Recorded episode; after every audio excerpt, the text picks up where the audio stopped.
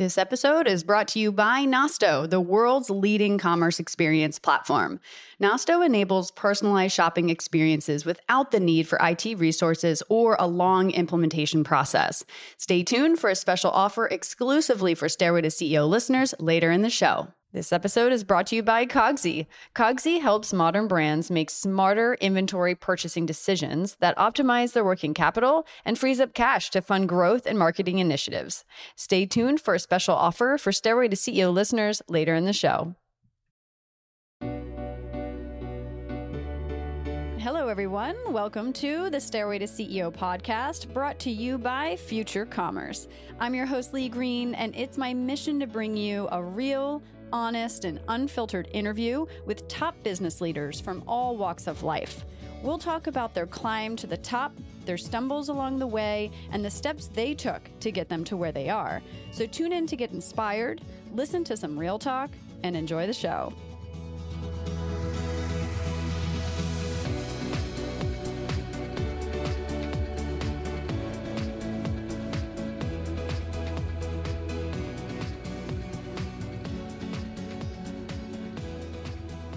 Welcome to episode 63 of the Stairway to CEO podcast. I'm your host, Lee Green, and today I spoke with Matthew Jung, the CEO of Last Crumb. Nicknamed the Rolex of cookies, Last Crumb is a direct to consumer luxury cookie brand that offers Michelin star quality cookies handmade in Los Angeles and sold nationwide via limited edition weekly drops online. In this episode, we dive into how Last Crumb launched only 11 weeks ago. They haven't spent a penny on paid media, they've been selling out in under 10 seconds each week, and how customers are scrambling to use Apple Pay simply to be able to place their orders faster for a $140 box of luxury cookies.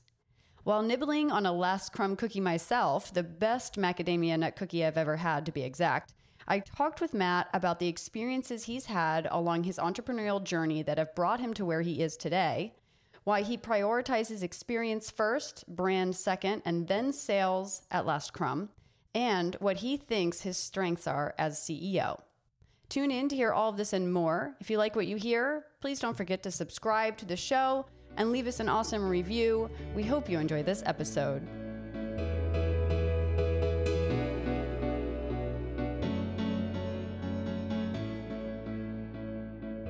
Hey, Matt, thank you so much for being on the show today. I'm super excited to hear how you got involved with this insane company called Last Crumb.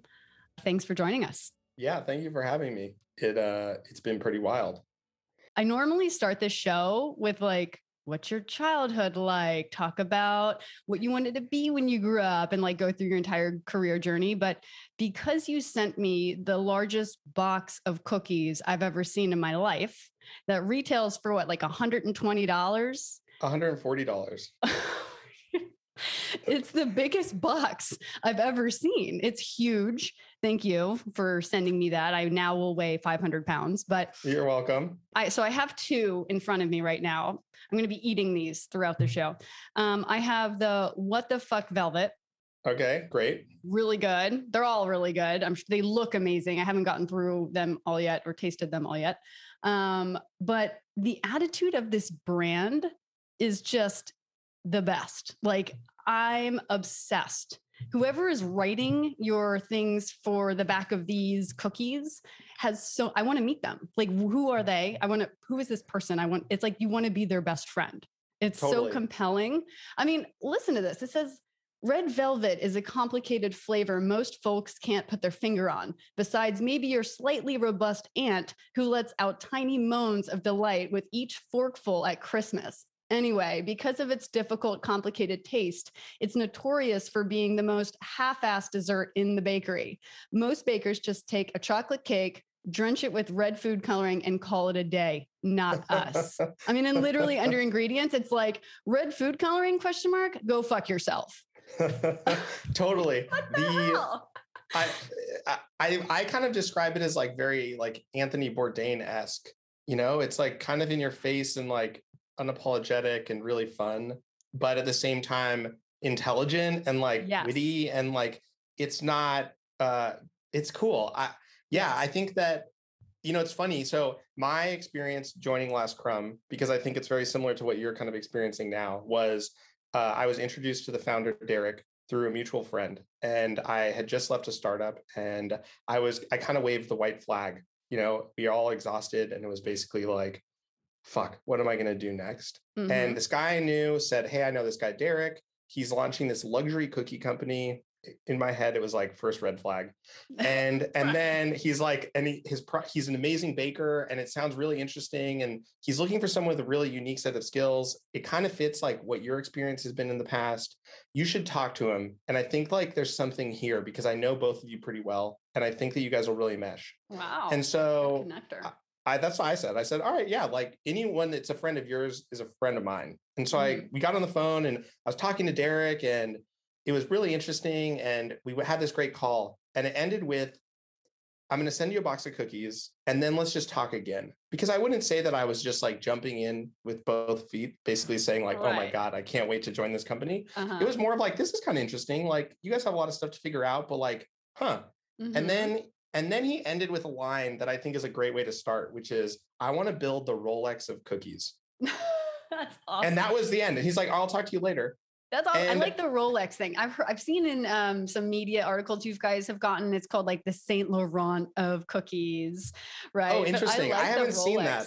Yeah. We try to keep it Rolex because I think it's classy and like kind of badass. Yeah. Uh, but we, it kind of like haunted me, I would say, because it's just like a really, I'm, you know, being someone who I would consider myself like into brand and into marketing Mhm. beyond just like being a founder. Yeah. That's like a really powerful statement.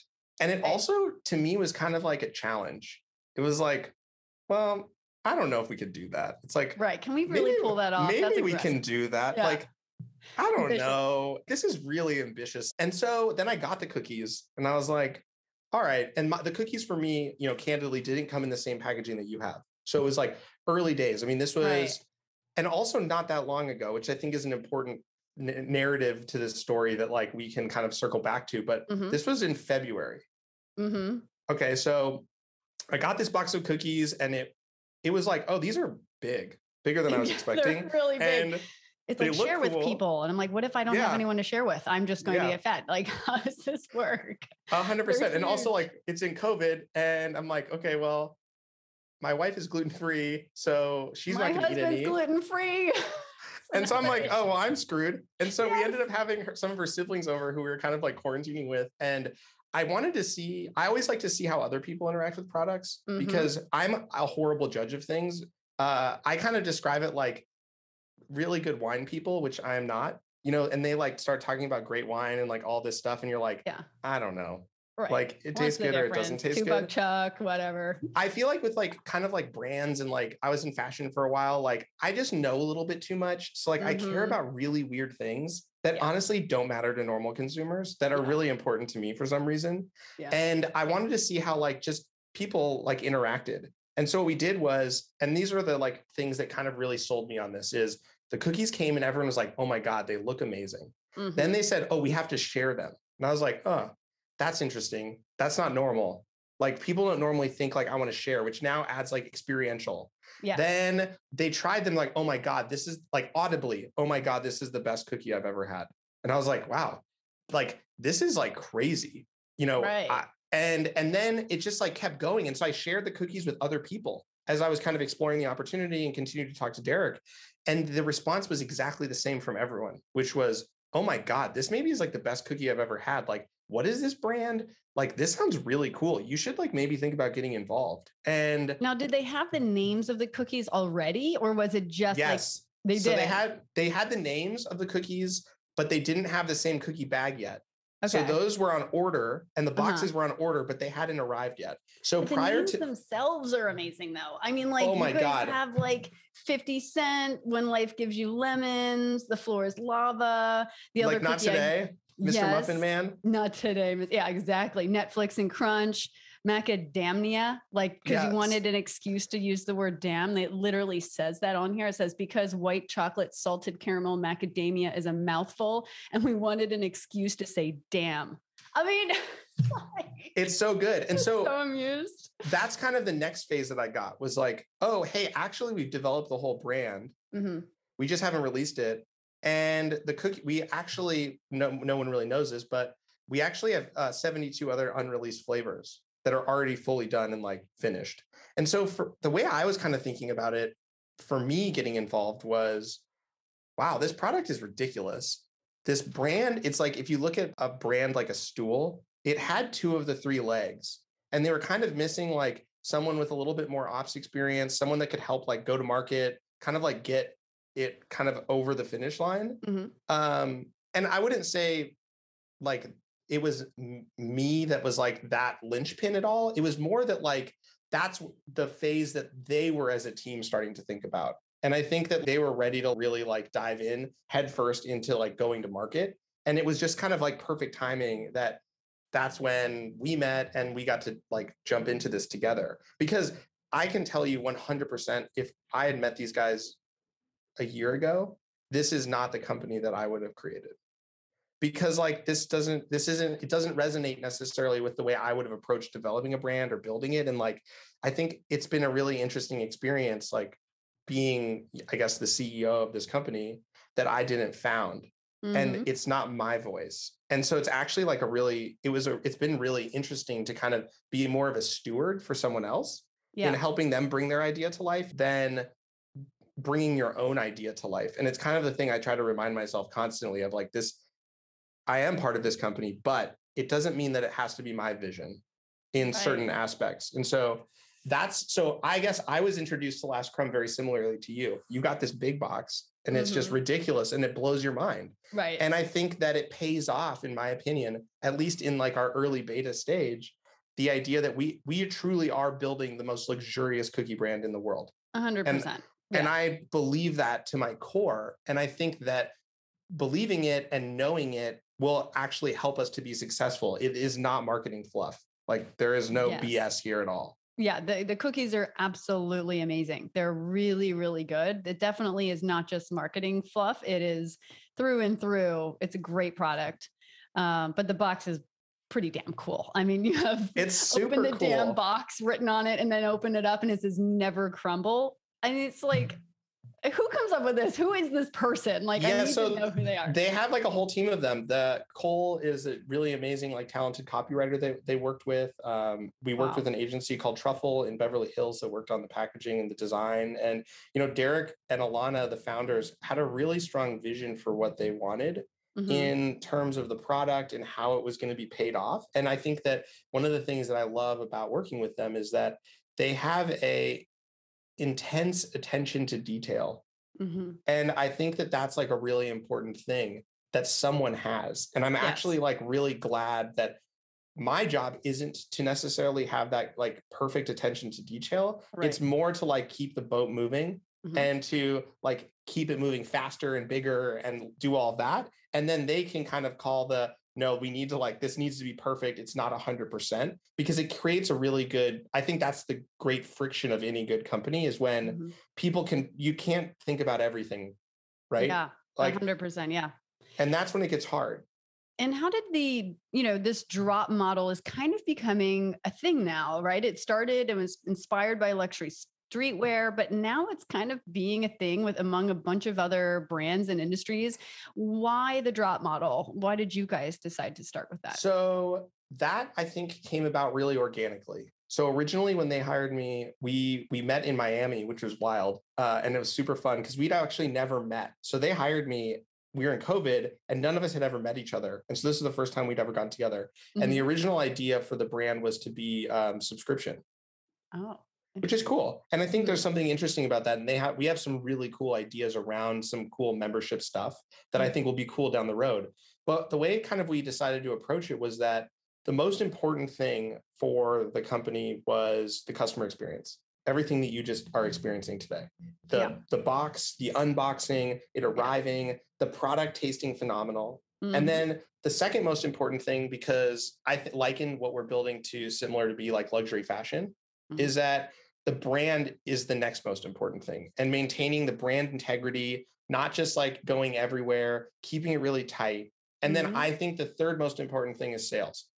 And so I believe that we looked actually, so this is going to sound horribly naive, but I actually didn't really realize that drops were like a thing in food for the most part. Aside from like you living in your city and like on Uber Eats, they do like a burger drop, which I think Right. like everyone does in every city now.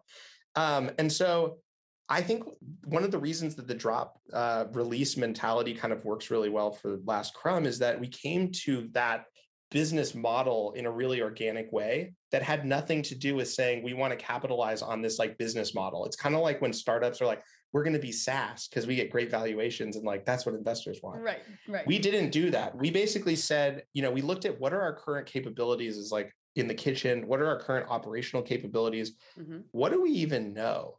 And and then what's the best way for us to build the strongest brand in the fastest way that actually truly has integrity and isn't like full of shit? Mhm. And the thing that we stumbled into was saying, well, let's do releases. And and it kind of makes perfect sense for right where we are today and right now. And we're not, I would say, static.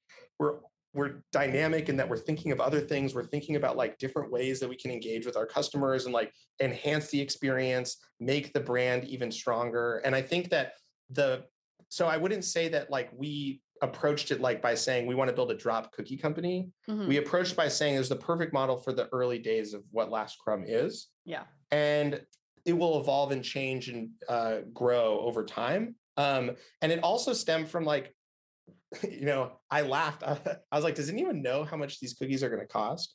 And it was like, and we all looked around and it was like, no.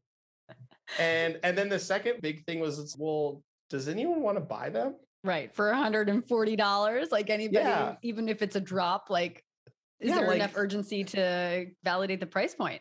Totally. And in my experience, if you build it, they generally don't come. Right. And so we were really intentional with the way that we like launched the company. And so Mhm. we officially only launched, I want to say we're on week 15 if you include the couple weeks where we did some seeding. Mhm. So we've only actually sold cookies for 11 weeks. Um, the first four weeks, we just we gave them away. Um, not a lot of cookies, but we were really just like stress testing shipping. It's like we don't even know like how's this going to go in shipping, right. and like there's a lot. There's more that we don't know. And so like I, Yeah. you know, putting on my CEO hat, I'm like, oh my god, this is going to fail like a thousand ways. Like this sounds great, but like there's th- like this isn't going to work. right. And yeah. it's not that it won't. It's that all right. Let's figure out what are the problems that we want to solve for Mhm. and then let's figure out and see organically what happens and i would say that we Yeah. We had good preparation we had ridiculously high intention with everything that we did Mhm. and we got lucky and I, Yeah. I don't say that to say that like we just showed up and it like worked and like that's Yeah. all it was because it wasn't we've been working our asses off Mhm. but i will say that sometimes it's like right time right place Yeah. good preparation is like a thing and i think Yeah. that we're coming at the end of covid things are starting to open people are freaking tired you know they like want to indulge and i think that it just we we make a really cool product that makes people really happy Mhm. because it's just like ridiculous We'll get right back to our show, but first, a word from our sponsors. Nosto enables e commerce brands to deliver personalized digital shopping experiences at every touchpoint across every device. Designed for ease of use, Nosto empowers brands to build, launch, and optimize one to one omnichannel marketing campaigns and digital experiences without the need for dedicated IT resources or a lengthy implementation process. Leading brands in over 100 countries use Nosto to grow their business and delight their customers. As a Stairway to CEO listener, you can take advantage of an exclusive 10% discount off your first six months. Learn more or request a demo by going to nosto.com slash stairway to CEO. That's N-O-S-T-O dot com slash stairway to CEO. Cogsy empowers modern brands to be more agile and adaptive when it comes to their inventory. Leverage Cogsy's prioritization, predictive analytics, and automated purchase flow to always have the right stock on hand at the right time. Not only that, but Cogsy has an innovative plan B for those times when you do run out of stock. You can run back orders that keep customers happy and beat the conversion rate of back in stock notifications. Get your first two months free when you sign up by going to cogsy.com slash stairway to CEO. That's C-O-G-S-Y dot com slash stairway to CEO. It is. It is super ridiculous. And you guys do weekly drops and you have to sign up on your wait list through your website. Like you just get yeah. on this list and then you hope that you have time once you announce, hey, we're dropping these cookies, like place your order now. And it's like, shit, you gotta hurry up and, and get, you know, place your order. And you were just saying before we got on here that you've been selling out, first started with like selling out in 30 minutes. Then you've gotten all the way down to 10 seconds. Can you talk about how that happened? Like, how did you build up enough hype to sell out a product every week under 30 minutes? Yeah. So um, let's see. So we, I think those four weeks of seeding were really helpful because and seeding you mean like with influencers or what do you mean by yeah seeding? kind of like seeding with influencers like we sent them to like food influencers people we knew that had like a little bit of a following like mm-hmm. just like people yeah. And the main thing that we were testing there, and I think this is really important because I think it does play into why we knew we would be successful when we launched, was that when people got this box, it's like a flywheel of organic social content that I've never seen in my entire career. And I I tell everyone on our team that has never worked at a startup before is like, stop, take a deep breath, look around. Honestly, this is never going to happen to us or you in your career ever again. And if it does, like buy lotto tickets because it's like it's hard it's so hard to like build organic engagement and i think that what we found was there were people were taking pictures of the box when it arrived then they were taking a video of the box opening it then they were oh, taking yeah. videos and pictures of each individual flavor yeah. and doing taste but the thing that was interesting about it was is that it led to email signups it led mm-hmm. to social media signups and then it led to more people wanting to get into that same thing and then yeah. getting doing the exact same thing when they got everything. And so one of the things that we we were very intentional about was that as people were posting these videos early on like these influencers we were reposting them in a way to show everyone like this is how last crumb exists in the universe like it's cool to talk about last crumb this way we yeah. were also like pretty sassy yeah. You know, there's like one moment that I remember very distinctly that was like very, I would not say transformational, but like, you know, you don't want to like piss your customers off. Right. And and you know, in the first couple of weeks, uh, we got a lot of hate mail. And people were pissed, you know, because we we basically released like a small batch of cookies, not having any idea what the demand would be week one. Yeah. And we sold out in a little over 30 minutes or 30 minutes. And we sold out truly. So we fucked up e- importing the email list and we had to, because of like spam requirements, exclude all of our friends, family, and people who'd signed up. So we truly sent our first email out to sell cold to a group of people who'd never heard of Last Crumb, but just got to our landing page and had never been told what we sell, what's in the box, or how much it costs. Oh, so they got mad about the cost? No, well, they got mad because then they didn't get the cookies. So oh. like it was funny because it sold out. And like for me, it was a big like validator in that we like, holy cow, people want this. And people yeah. we don't know want this. And then I think the big transformational event that I was like talking about was that as weeks went on and we had more people that were frustrated that they couldn't get a box of cookies, they like would make some like comment in our comments. And then our social media guy, Petey, he commented like, looks like somebody needs a cookie. Right. and I was like, oh my God, like you can't do that. Like this goes against like customer service. Like yeah. this is such a horrible thing. And then the pile-on of people loving it and basically saying, like, no, we get it. This is what Last Crumb is. This is your voice. Right. We are part, like, we're cookie monsters with you, basically. Became You're this cookie like monsters. Whole... You turned Cookie Monster into a cookie snob. That's totally. what when your posts say, literally. I love that post. A hundred percent hilarious. I mean, it is contagious on social media. I have to say, I have literally, I never post on my Instagram. I haven't posted probably in over a year. I get your box of cookies and I'm doing a video and I'm like, what, who am I? What am I doing? No one's, no one will even watch this. No one cares and follows me, but, see, but I still wanted to do, do it. And they yeah. care. And that's, I think the thing that's like game changing about Last Crumb is that you, you will drive a significant amount of engagement to us if you're Matt on the street, some random guy who got a box of cookies, or if you're a celebrity influencer. And what we're finding is that like it's not about like you know people. So one of the things that people are frustrated about in the beginning was beyond just getting um, access to a box because they truly didn't believe there was a little conspiracy theory going on on Instagram for a while there's that no real cookies there's going out. there's no people. actual cookies for sale and these people are just making like this up and it's a total Yeah. marketing scheme which Uh-huh. would have been entertaining and kind of fun but that Right. wasn't the case we were increasing production like 50% week over week trying to like we didn't know how many people would really buy them and we were so early as a company um it, yeah it, it was just like kind of the craziest i don't know it was the craziest thing i've ever been a part of You and still is, I guess. Shopify. You're literally you've broken Shopify. I, I mean, I that was like it was funny because that came up on a call, and they're like, "Can we break Shopify if we sell out too fast?" And I was like, "If we break Shopify, the the U.S. economy is going to fail because there's too many like other stores on mm-hmm. Shopify, and they're too reliable. Like, I don't think we're we have that kind of power. That would be really great, though. But Apple Pay customers have been beating out the others, right? That is like there's a conversation out there about Apple Pay being the fastest way to make sure they get their cookies on time. A hundred percent. So one of the things that we found that we learned about in the comments was that we so we were selling out in for like a bunch of weeks uh, in less than 10 seconds. And what we Mhm. found was that the only people who were getting cookies had Apple Pay because the add to cart double click face thing scan process was faster than any of the other payment options. And people Mhm. were leaving comments like, no, you got to sign up for Apple Pay. This is how you get them yeah, and it was like, a whole thing yeah which is like really fun and so uh How Yeah, to I think- last crumb. how, how to hack last crumb is use Yeah. apple pay Right. There's gonna be like Reddit forums and like all these uh, articles about how to get those cookies. I mean, it's incredible the hype that you guys have created. I mean, honestly, it's it's really impressive.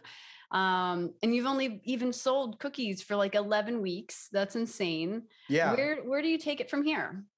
um you know i think that it goes back to kind of the same way that we came to doing drops is how do we have like a ridiculous customer experience how do we maintain like our brand integrity and then what are some really interesting cool sales or business model tactics that we can use that pay those first two off so like um you know we've talked about some like interesting membership stuff we've Mhm. talked about i mean we've talked about like doing a store uh Yeah. in not in the us actually like you know thinking of it like a luxury fashion brand um we've talked about all kinds of like we talked about doing an omakase cookie restaurant where we try to get a michelin star you know that's a crazy idea that's the kind of i think big thinking that like we're thinking about and Yeah.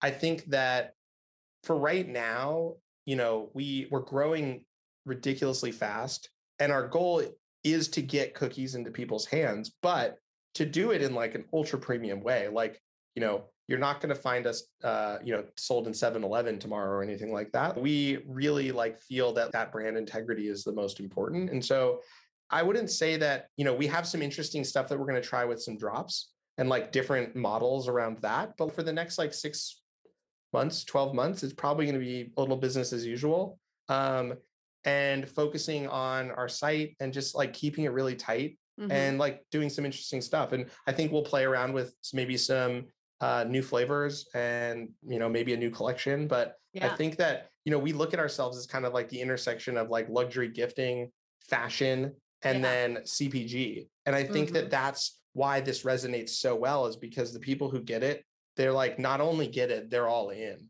right. And I think that and and I think there's be my fashion background or something.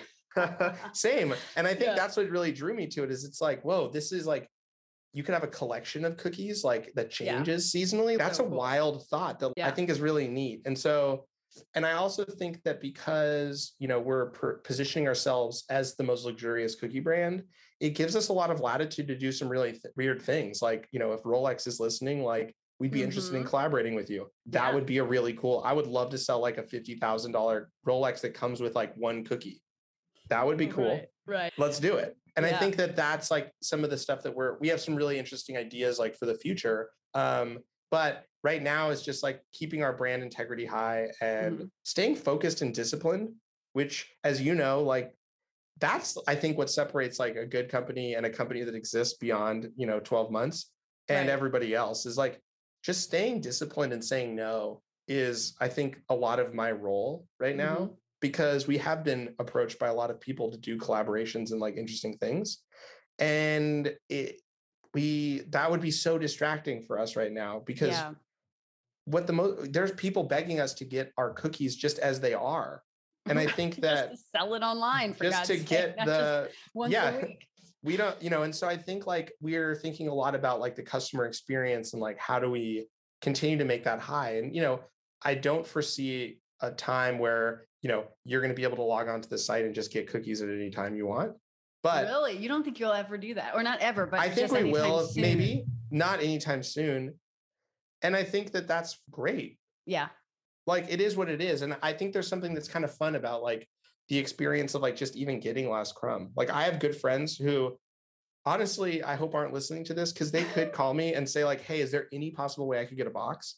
And i would figure out a way to get them a box and they don't. They wait in line. They like are in because the experience and like the if that's the fun part of this whole thing is that you kind of accomplish something by getting it and you are excited when it arrives and you're delighted and you eat it and then it's gone and i think that's the other thing so you only showed those two cookies but the box Yeah. comes with 12 yes, and all 12 are different flavors uh huh. and Yeah. the thing that's that's great and like interesting about it is that like they're really nostalgic like they take you Mhm. back like like the thing that was really interesting for me is like i um like donkey kong is our banana cream pie flavor Mhm. and growing up a good friend of mine his mom would make me a pie every year for my birthday her birthday was the day before and it was a banana cream pie and it was like my favorite thing ever and it's like just like a really special thing for me every year that she's done and we eating that cookie it like totally took me back to not even that but i had the cake last september on my birthday but like it just made me think of that and i think that that's like a really special thing where you food i think does have an emotional connection hmm with people and you remember great restaurants and you remember these like really fun dining experiences and i think that because people are sharing our cookies because they have this like interesting unboxing and wow factor i think that it it in a way it almost creates an experiential dining like thing that happens with you and the people you're with that you remember and you kind of want again. And the thing that's fun about like i think shared dining experiences is that you want to share them with other people. Right. Like it's not like you want to go eat at you know 11 madison park and then not tell anyone and then never go again uh, you know you want to like go again and you want to bring someone new because you wanted to experience their first time there and i think that that's i think that's a really like powerful emotional connection that like i think we tap into a little bit Yep. Absolutely. I mean, when you name a cookie better than sex, it's definitely a conversation starter. 100% Yeah. it's very true I read my video. I'm like, better than sex. Mm, we'll see about that. Um, it's kind of like doomed if you do, doomed if you don't. If I'm like, yeah, it is, then it's like, oh, well, she hasn't had very good sex. And then if I'm like, no, it's not, then it's like, oh, maybe it's not a great cookie, right? So you can't answer the question. You're you're wrong either way. totally Um, so your the entire marketing of this company is basically happened on social media, right? It sounds like that is yeah how you have gotten to X number in sales, which we won't disclose, but you guys are killing it right now in just 11 weeks. And it's all from Instagram. Yeah. So I think that one of the things that we did early on that was like really important was that we realized email addresses were going to be the most important thing. And I think that in the past, I've sprayed and prayed when I've worked at other companies on marketing. It's like Mhm. you kind of you need to be everywhere. We need to have a Twitter. We need to be on Facebook. And in this case, like we were really intentional about saying we think our people are going to be on Instagram because the brand is really visual and they can Yeah. talk about it and they can post about it and it looks it can look premium still. Mhm. Um, and I I note that because TikTok is very different, and we're learning a lot about TikTok right now, but it's not the same level of premiumness and photography and quality that Instagram is. And so what we did was we basically said that our whole funnel is going to be talking to people on Instagram to show them the last crumb experience and make them really interested in it. And then ideally push them to our site where there's no information and get them to sign up for the wait list. And and I think that it was a really it worked really well for us because it was really focused. I think if we would have had a normal like D2C style site that had tons of information and facts and like information on every cookie, it wouldn't have been as value it wouldn't have been as effective because people would have gotten all the information up front. Not, mm-hmm. you know, and I think that we last crumb is a little mysterious and they're, you know, we're not like showing everything. And right. I think that we still don't and we don't plan on it. And I think that that what's next is like something that's like really ingrained into the brand DNA. And I think this, I think authentic is the right word to use for this company. And I know that it's like such a bullshit buzzword that everyone says like we're going to be authentic.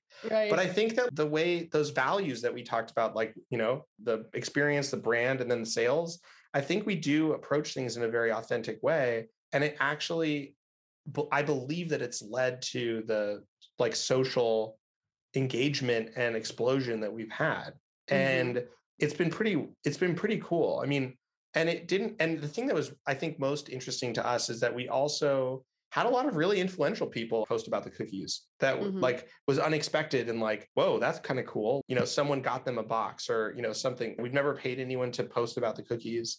Um, we've never done any paid media. And so everything i view everything that we've been doing and this was our plan was this is all part of this like giant experiment of yeah. we didn't know a lot and we needed to find ways to learn quickly. And so we had a lot of hypotheses and we tested them and some of them have worked really well and some of them haven't worked as well. And we're learning and we're continuing to iterate. And i think that because we're i hate to say intentional again but like because we're being really intentional about it i think it actually makes it ex- exponentially uh, more effective mm-hmm. What are some of the things that you guys tested that didn't work? Um, TikTok has been really hard. Mm. And I wouldn't say that it's it's working. So like that's the other thing is that things just are working really well. And I think that we're in a very fortunate position that that's happening.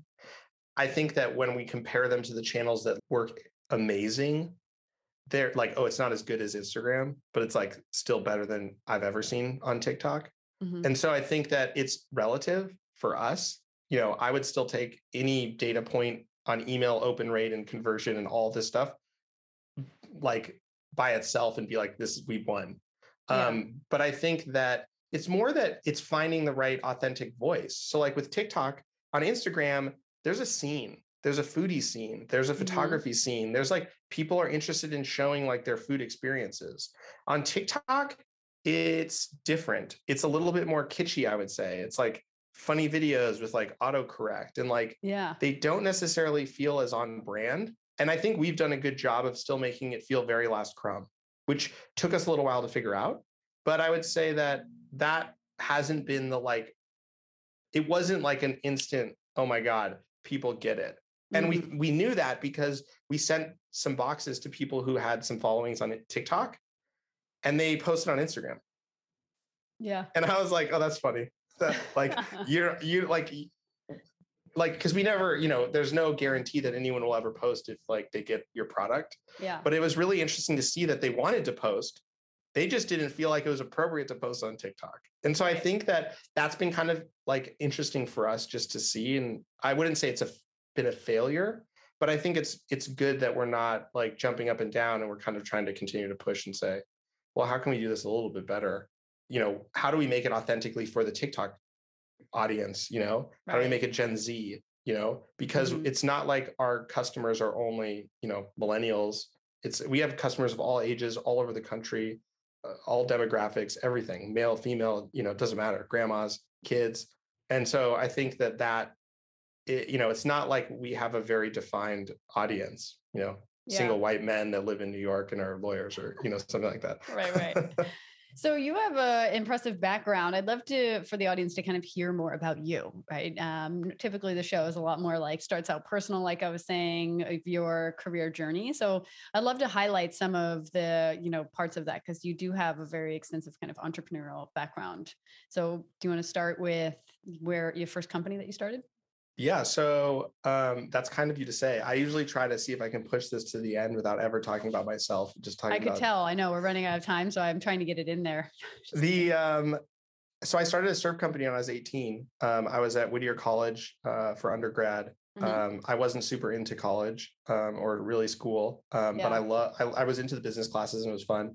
Mm-hmm. Um, and we made surfboards and we made clothes and we sold. Um, we had a lot of success. Um, we had a lot of failure, and I would kind of describe it as like uh, I did it for about ten years, which is I think very uncommon for startups. Yeah. And it was also in kind of the golden age of startups and like Facebook and like there was so much happening in the world um, that and I really just like slogged it out. And so yeah, we we did we sold all over the country in like PacSun, Urban Outfitters. Uh, we did a tank top that said "Suns Out, Guns Out" that was in like a bunch of movies and stuff, which is kind of corny but fun. We did like worldwide licensing with Uniqlo, uh, and we did like huge collaborations with like the Japanese department store Beams, which was really fun. And so like we are kind of all over the place in terms of like premium surf uh, down to the bottom. Um, And then while we were do, uh, doing that, I started another clothing company called Grover, which was like a premium men's line that Mhm. was basic, basically $75 white t-shirts. We sold them in like 50 stores around the world. Um, they were amazing. Uh, and it kind of stemmed from me just wanting a good white t-shirt, you know, good black Yeah. t-shirt. And uh, ended up, I ended up selling well in, I ended up closing Grover. We, we basically in the last year hit like the worst time ever. And this is, I think, where I learned the most is we had to fire everyone. We ran out of money. We basically like were like totally tail spinning, thinking of trying to raise, trying to sell, trying to figure out what we wanted to do. We're doing some licensing, and that it was a lot to like kind of go through that. Um, Mhm. And then ended up selling the brand to a company called Huckberry, which was is a men's online retailer, and so it still lives on, which is amazing. They make great Nice. clothes. I'm actually wearing a jacket, a Wellen jacket that they made right now and uh, yeah, so that was pretty cool. Uh, so that's basically like 10 years of my life until I was like 28. Mhm. Uh, and I'm 35 now almost. Um, and then I was tired and I decided that I wanted to like do some consulting and work with other founders. And so Yeah. I took little like three month stints and worked like a chain of gyms. I worked uh, um, with uh, some other clothing brands. Um, it was really fun. And I got to learn a lot under the hood from other founders, which was like pretty neat to see how they were doing things dif- Yeah. differently Yeah. um and then yeah i don't know i i ended up starting a skincare company which is wild um with science the incubator in santa monica yeah. uh it didn't really go anywhere but it was pretty interesting to kind of like go my first foray into like venture yeah. so like i had never raised any venture capital in any startup i had ever done Interesting. and so that was like i think a pretty eye-opening experience in terms of like whoa this is like a whole different ball game um, Right. in growth in speed and everything Yes. um, and then when that closed, um, I ended up getting hired by one of our angel investors. Uh, he had invested in a diabetes company in San Diego called Companion Medical, and they brought me on to lead marketing, which was one of the harder things I've ever done, and really one of the like most rewarding because it was really the first time I'd ever seen like, in my opinion, pure product market fit mm-hmm. um, they it also is a big company. They had like 150 employees. I sat on the senior leadership team. I was running a department of marketing. I've never worked in a medical device company. Never worked How in did you even get that job? You know? they're probably if they're ever listen to this they'd people? probably say like i have no fucking idea. But actually i think it made a lot of sense because and i think it was really smart. I, I guess like i liked it so of course i think it was smart. But um I think it made a lot of sense because one of the things that we did there that was really unique was we were, I think they were like really pioneering in terms of we were trying to get convert people on prescriptions for this device hmm without having to go to their endocrinologist um, or prior to like getting them kind of like all the way up before. And we built this like crazy, interesting lead engine using our online site. And they were also like building a brand. And so like I helped advise them on like kind of rebranding a little bit, updating their site, building out their whole PPC, working on sales materials in the field, which is like very similar to what I was doing. And like at the surf company, obviously like on a whole different scale with way more at stake and it ended up like going exceptionally well in terms of like the growth. Um i i didn't want to i was i did it as like a consulting gig. I didn't really want to move to san diego.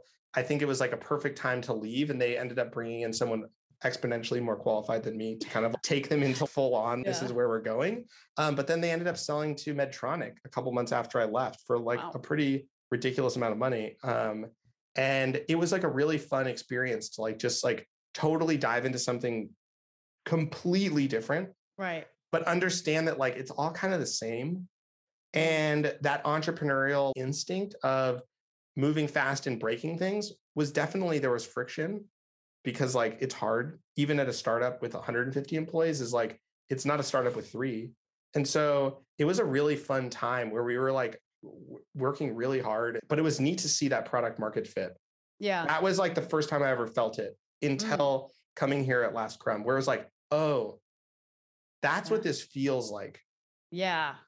if you don't think you have it, you don't have it. And I think that's like a really interesting thing is that like if you make something really great and it resonates with people and they want it, you know, you don't have to beg them. Well, so this is the thing though. I I like that you said that, but you also have a business model where you sell out. And so it's easier to measure, right? Because if you just had like a ton of inventory and things on your website and people were buying it here and there, like how I always, one of the questions I ask is like, how do they measure success? Like as in the early stage, what did product market fit mean? How did they measure that? And I think it's, it's a little different though, right? If you have Yeah. these drops and limited quantities and you're selling out in, in minutes, that's very clear. But if you have a website full of some stuff and you're like, you know, just trying to do a D2C brand, it's a little, I think, harder to navigate. Uh, I I agree with you, but I also disagree. So I think that I guess I view product market fit a little bit differently for Last Crumb Mhm. because it's more about i guess consumer product fit in that people are so excited about it. You know Yeah. that they're enjoying it. You know that they're excited about coming back.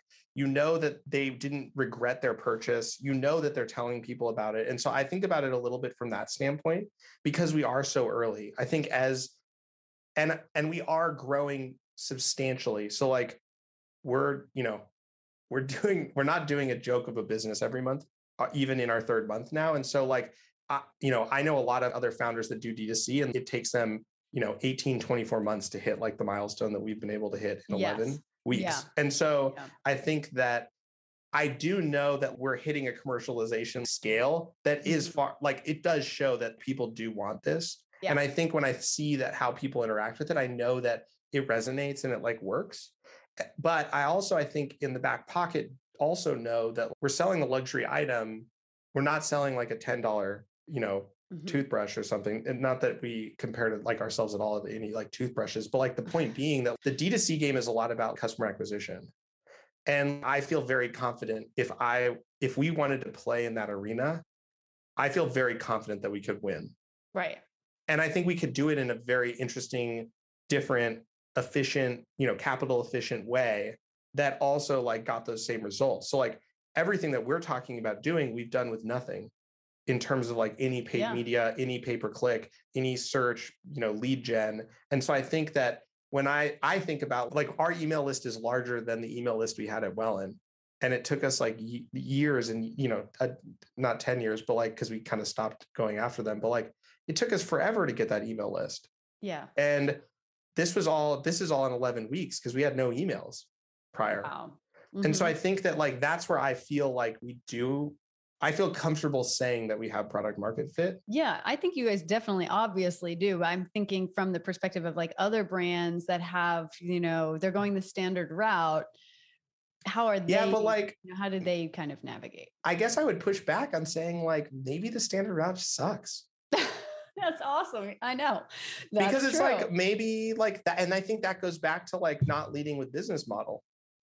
If you lead with like what makes the most sense, like what are your pe- what are your people, your customers, like this tribe that you're building, this community, what do they actually want, and like what's the model that works for them? Because I think I talk to founders a lot because I didn't have a lot of people that talked to me when I first started, and I mm-hmm. think that's like a really important thing. yeah. And I find so often that everyone's trying to pick a, you know, fit a square peg in a round hole in Yes. that they're trying to say we're trying to build a SaaS. It's like, I'm trying to build a SaaS business that has like really good LTV and a low CAC. And I'm like, yeah, you and fucking every other human on earth that's trying to uh-huh. launch a business. Like, if you can do what you're explaining, every investor on earth will invest in your company. You're going to have no hard time doing anything. Your your hypothesis, though, like you're basing it all on this like weird thing instead of saying, what are you actually trying to like solve? What's the problem? What do your customers want? And then like what makes sense for that? And I think that with a lot of these companies, they're pushed into this like I'm not gonna I don't think VC rabbit hole is the right word because I don't think but that's kinda. well, I don't know if that's exactly it, but like I think it's more of just like a that's what everyone else is doing. So like Like This VC is what rat wheel, maybe? Maybe it's like a rat It- it's not Everybody's, like, necessarily VCs. because like I know companies that don't raise money who still do the same stuff. So like it's not necessarily that, but I think it's just this is what the mass is doing. So like it must be right. Right. And someone must know something that I don't know. So like I'm gonna do it like that. And I think that I would say that you can pull apart like our commercial success from a financial standpoint, like I said, is much stronger than most of the companies I've ever been a part of and have most of the companies I know in this short time. Now, you can say like, oh, well, it's because of drops or like if the site was open. And I would say like, well, maybe it's just we figured out the model that like works best for us. Mhm. And if if you find that same model for whatever you're building, it might work too. And it's not to say I don't think every business should be drops at all. And I think that we will, like I said, try other things. But I I do think it's like it may it's making me rethink some of the stuff that I thought about like how to build a company or you know this is the way that you need to you know generate revenue and i think that what i'm finding is that it's happening faster than i would have expected but we're going about it in a way that is you know different than i've ever done it and it's Mhm. really interesting to see that Yeah. And what about fundraising? You guys raised like a million bucks or so. How are you thinking about raising in general? Like how is that going? And and is Yeah, this so a venture backable business? Yeah, we so we're just doing like a small like little angel round, like you said. Uh, we didn't take any institutional capital, so everyone that we raised money from um, is a founder, former founder, um, or very, very, very strategic individual who has very like a ton of experience strategically for us, like as we grow our kitchen ops or as we you know go down Mhm. the road. Um, and I think that that was like really intentional because, you know, I don't know that we know the answer to that.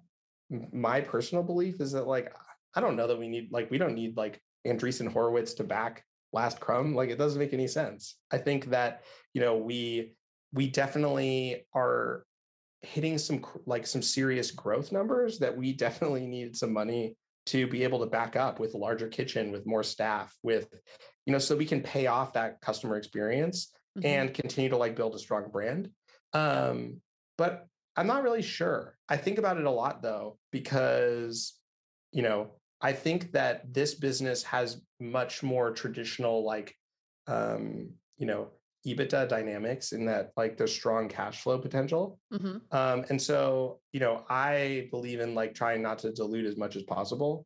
And I really like the people that we've brought on. I'm like, I feel fortunate that I can even call. Yeah. And I think that that's like been really fun. Um, and so I think that it feels it feels less like we raised money in a venture round and much more like we assembled like a really cool ragtag group of entrepreneur warriors and like former entrepreneurs who'd exited that like are just as excited as like you were when you got the box of cookies yeah. and and i think that got us really excited too because That's so last crumb of you. I feel like this ragtag cool kids club that invested, you know? it kind of is and like we I, you know i wish i mean this has been a very different experience like fundraising for this company it Mhm. was very uh easy isn't the right word but it it was fast um it was everyone was aligned really quickly we you know we got to kind of pick and choose a little bit um and that's like a very fortunate like position to be in you Yeah. know for us um but i think it we did approach it the way that we approached building the brand which is like it is this ragtag group of like really amazing people that we want to talk to like Right. I don't get I get texts from a lot of our investors and they're cool. And they're like super interesting. And they're I hope that I can be one day as successful as they are, as interesting or do the things, some of the things that they've done. And I think that starting a business is lonely because Yeah. people don't know what you're going through. And I think that it feels like even going on this podcast, it feels like you get invited to cool podcasts and you get to like go to the fun parties and like take a picture and you know people are lining up to like give you money in your next round. And like you know like that is not what it's like. And it's it's super lonely and like the highs are so high and the lows are really low. And Yeah. i think that when i look at this group I feel like they're going to help really us level up faster in terms of like knowing some of those like speed bumps that we're going to hit. And I think that was like one of the really big reasons is that I believe we didn't need to raise money for this business. Mhm. And um, we we did because I think that we see a huge opportunity for us to grow exponentially faster than we would have on that slow path. And I think that the opportunity to build the a worldwide international luxury cookie brand is kind of ridiculous and awesome. Yeah. And we found people who see that exact same vision and Yeah. are just as excited as we are about like trying to build that. Because like I to go back to the beginning, like the Rolex of cookies is a crazy idea. It absolutely makes no sense, but it makes perfect sense. And I think that like that's exactly what like we're, you know, trying to do. The Rolex of cookies. I love it. So you're CEO, you know, uh, tell us about leadership. Like how big is your team right now? And what are some of the things that you advice you would have, I guess, for CEOs out there that are just kind of starting out, trying to navigate what being a great CEO is? Uh, well, the first thing I would say is find a really good CEO or people who've been CEO that you can call. Mhm. And I feel very fortunate that I have some really good people in you know my Rolodex who I've met over the years who've been CEOs of other like fast growth startups or bigger companies that I can call and kind of ask questions to. Mhm. Um, I think that our team right now is like ridiculously small. I mean, we started so we we're like we're still finalizing like this fundraise and that it's like basically going to be I think we'll be ready to like hire in the next like week or two. But our we have a social media intern who does well I shouldn't say he's an intern, he's um, an MBA student and he joined us for the summer. Um, and he's been helping us with social media and customer service. The two co-founders, Derek and Alana, um, me, and then we have our kitchen team. You know, we have uh, Jess and Michael who bake and execute everything else, and then we have a group of people who help us pack and box. Mhm. But that's it. We work with like yeah. we work with some freelance agencies and freelancers on some of the like little projects that we have that are. I believe in like a highly specialized freelance team Yeah. um, just because the D2C is so specialized in general, like it's hard to work with like a generalist agency Mhm. uh, at early stages because you have such like very specific questions and needs. And so we've been really fortunate that we have a great group of agencies and freelancers that we work with. Um, but I think we're going to make probably like three to five hires in the next like couple months, Mhm. hopefully sooner. The biggest will probably be ops, just like you know Yeah. someone with ops and you know logistics experience that like can help us really scale and Mhm. understand you know can help manage the you know we have a kitchen manager but kitchen ma- i call it like kitchen ops and uh and logistic ops and my Mhm. goal is that kitchen ops every day wakes up and says i wish you guys could have sold and shipped more cookies because we could have made more and every day the logistics ops says man i wish you guys could have baked more cookies because we could have shipped more and i think that's a really interesting friction that like we want to have um Yeah. and so i think you know it's ops it's some marketing help because like right now we're kind of doing everything um Mhm. and and then probably someone to help with like ecom management because there's a lot going on and i view kind of our online site as a product in itself Yeah. that we haven't even scratched the surface on because we've been so focused on scaling and growing Mhm. that it you know we've yet we have a lot of crazy ideas for the site that i think will be so fun and interesting and engaging that'll come and they'll go and they'll change but we really need someone to like lead that product uh, and and i think take the helm there and so you know i believe in like a really lean team i think Mhm. um the founder of uh native deodorant I, uh, moiz ali i think is his name um he he i think had a really lean team when he when they sold and i think it's like a really great way to build a business is just like keeping it tight having a, a couple really smart people that are like amazing and then you know you can obviously grow as you need to but like i don't think we need to have like a 20 person team by any means and so i guess you know that's the long-winded answer of what what does our team look like and i think to like other ceos i would say like i'm the first to say i don't know Yeah. like I don't know a lot.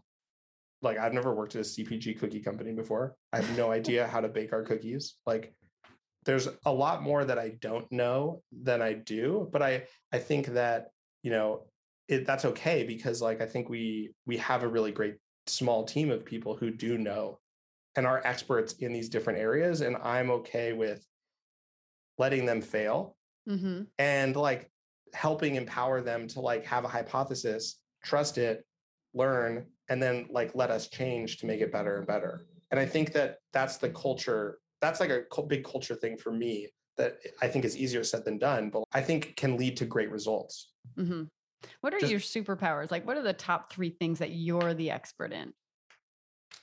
I'm really good at selling the Kool Aid. Which is a great CEO. 'Cause Yeah. That's literally like half the job, I think. like I'm really good at like getting people excited about like what we're building.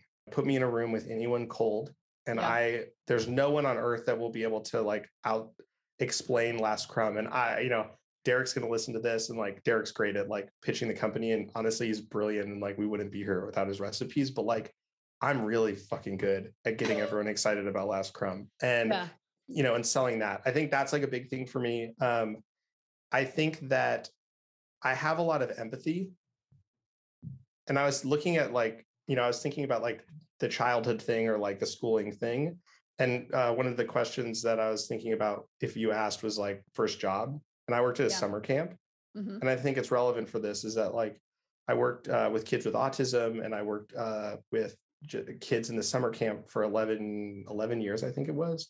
And I think you have to like build a lot of empathy working with like groups of kids and just people in general. And so I think that I find that when I when I focus on it, I am very empathetic in seeing like what's going on with everyone else interpersonally and like what what their needs are, where they're maybe missing something or not saying something. Mhm. And I think that that's like really important because startups are just as like stressful for the early employees as they are for the founders. is just as lonely. You- You know, you're being asked to do monumental tasks that are impossible for Yeah. too little money, for too little equity in too little time. And you're expected to like somehow have outsized results Yeah. for the investors and the team. And I think that that's um I think that's like really helpful. Um and then I think the last is that I really love finance and the like modeling side of this stuff. So like I love looking at P&Ls and I love like going really deep into like org charts and like thinking about like probably too much, you know, and it's actually something I work on a lot. Um, but then at the same time, I really like the creative side and thinking about like how to create something and like what's the emotional connection and like, oh, this brand element doesn't feel right. And like this is how we could make it better. And I Mhm. think that's a really, you know, that I guess left brain, right brain kind of idea of being able to talk to creatives and understand and turn that part on, but then go back to talk to investors and like talk about the financial side and say, oh, actually, this is what like our cost looks like. This is where we're going. This is how we're going to get this margin and like be able to kind of like switch back and forth and then understand that sometimes we're making decisions for one of those two and that's okay. Like, Yeah. and I think that that's like a really important thing. Absolutely. Well, before we wrap up, do you have any other final advice for aspiring entrepreneurs or, you know, founders tuning in or business operators out there that maybe there's some people out there that are thinking they want to be a CEO one day of a really cool luxury cookie company. You know, what advice do you have for um, the listeners? I would say just take the first step. I always think about just like you're building a house, sometimes you just need to lay the first brick. And I think so often I find myself, and I see this a lot in a lot of people that I, I meet with, is that everyone wants to get to the end. Yeah. And I think that even in approaching Last Crumb, I didn't go into it saying like I have to be the CEO. I started with a with a consulting gig for the first couple of months and it transitioned very quickly into like the role here. And I think that had I maybe gone in and said I you need to be full-time CEO and this is what it needs to look like and here's my deal, I think it would have gone very differently. And I see I look back and think about a lot of really probably great opportunities that I could have had that I didn't I think see at the time because I was hung up on like a detail or I was hung up on like I think the end Mhm. and the reality was like that was just part of the journey and i Right. think that you know it's okay to like know that you want to i guess be the ceo which is relative. There's no one who works here. It's like it's not like a like a fancy title really. Uh, but I think that it's more about just knowing that you're laying bricks and it's okay. And it's okay to be clear that your goal one day is to get there. Mm-hmm. And I think mm-hmm. if people know that that's where you're trying to go, opportunities will start to come up because those are the types of things people will think of you for. Right. And I think that it's also, you know, the buck stops with you. So like, you know, it's it's good, it's good, but like it also has its pitfalls of like, you know, before we got on this call, I'm dealing with we're renting a new space and like we're trying to do all this stuff and we yeah. we need to figure it out. And like, well, I they have to call me. And so I think that um, I would just say like take the first step. Don't worry about like finishing the race. Otherwise, you're never even going to get a chance in the race. Right. It's tough when you're really impatient. I mean, I'm I'm one of those people. like, I am too. I am too. yep. I want everything yesterday. And I think that's that is usually good. I mean, the easiest way is just start your own company and then you get to name yourself CEO. And it's like that's right. what I did when I was 18. Yeah. And so it's like, yeah, it was super fun not making money for seven years. You know, but like the I think that like you kind of have to out. you have to like, you know, figure you have to figure out like what you want. But I, yeah. I would just say focus more on what you're learning and like what skills you're building in that all those bricks and mm-hmm. less about like the title and like what you're yeah. trying it'll it'll maybe work itself out. I think it'll all pan out. It'll all be okay. I hope. Hopefully, yeah. Well, Matt, thank you so much for being on the show today. Really enjoyed our conversation and the cookies, and thank you so much um, for sharing. Yeah, this was awesome. Thanks for letting me ramble on a bit. of course, no, it was amazing. Thank you. Thanks. Thank you so much for listening to the Stairway to CEO podcast. Once again, I'm your host, Lee Green, and if you have any burning business questions, please feel free to reach us at www.stairwaytoceo.com. We'd love to hear from you, and if you like what you hear, be sure to subscribe to the show, tell your friends, leave us a review, and follow us on Instagram at Stairway to CEO. Until next time, guys, keep on climbing.